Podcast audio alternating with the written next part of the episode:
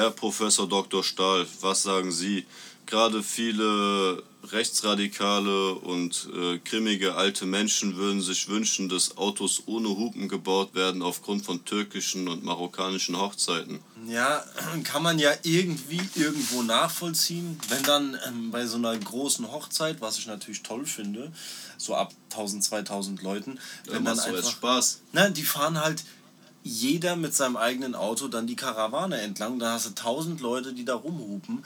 Ähm, stört manchmal. Wir Aber, haben das ja hier in der Hut jede Woche. aber diese ganzen Herolde und Rudolfs, die sich da beschweren, musste fragen, warum willst du ein Auto ohne Hupe, wenn Deutschland nochmal Weltmeister wird? Was machst du denn dann? Ja, du Hurensohn. Ganz genau. Will, will er wie äh, auf Herzinfarktbasis da aus seinem Fenster schreien, yeah, yeah, yeah, wir haben es geschafft? Nein. Da kriegt er der, noch einen Der Herzinfarkt Rudolf und der Heribert ganz wollen, Schweinefleisch. die wollen beide hupen, ich sag's dir. Ja, ich will auch hupen.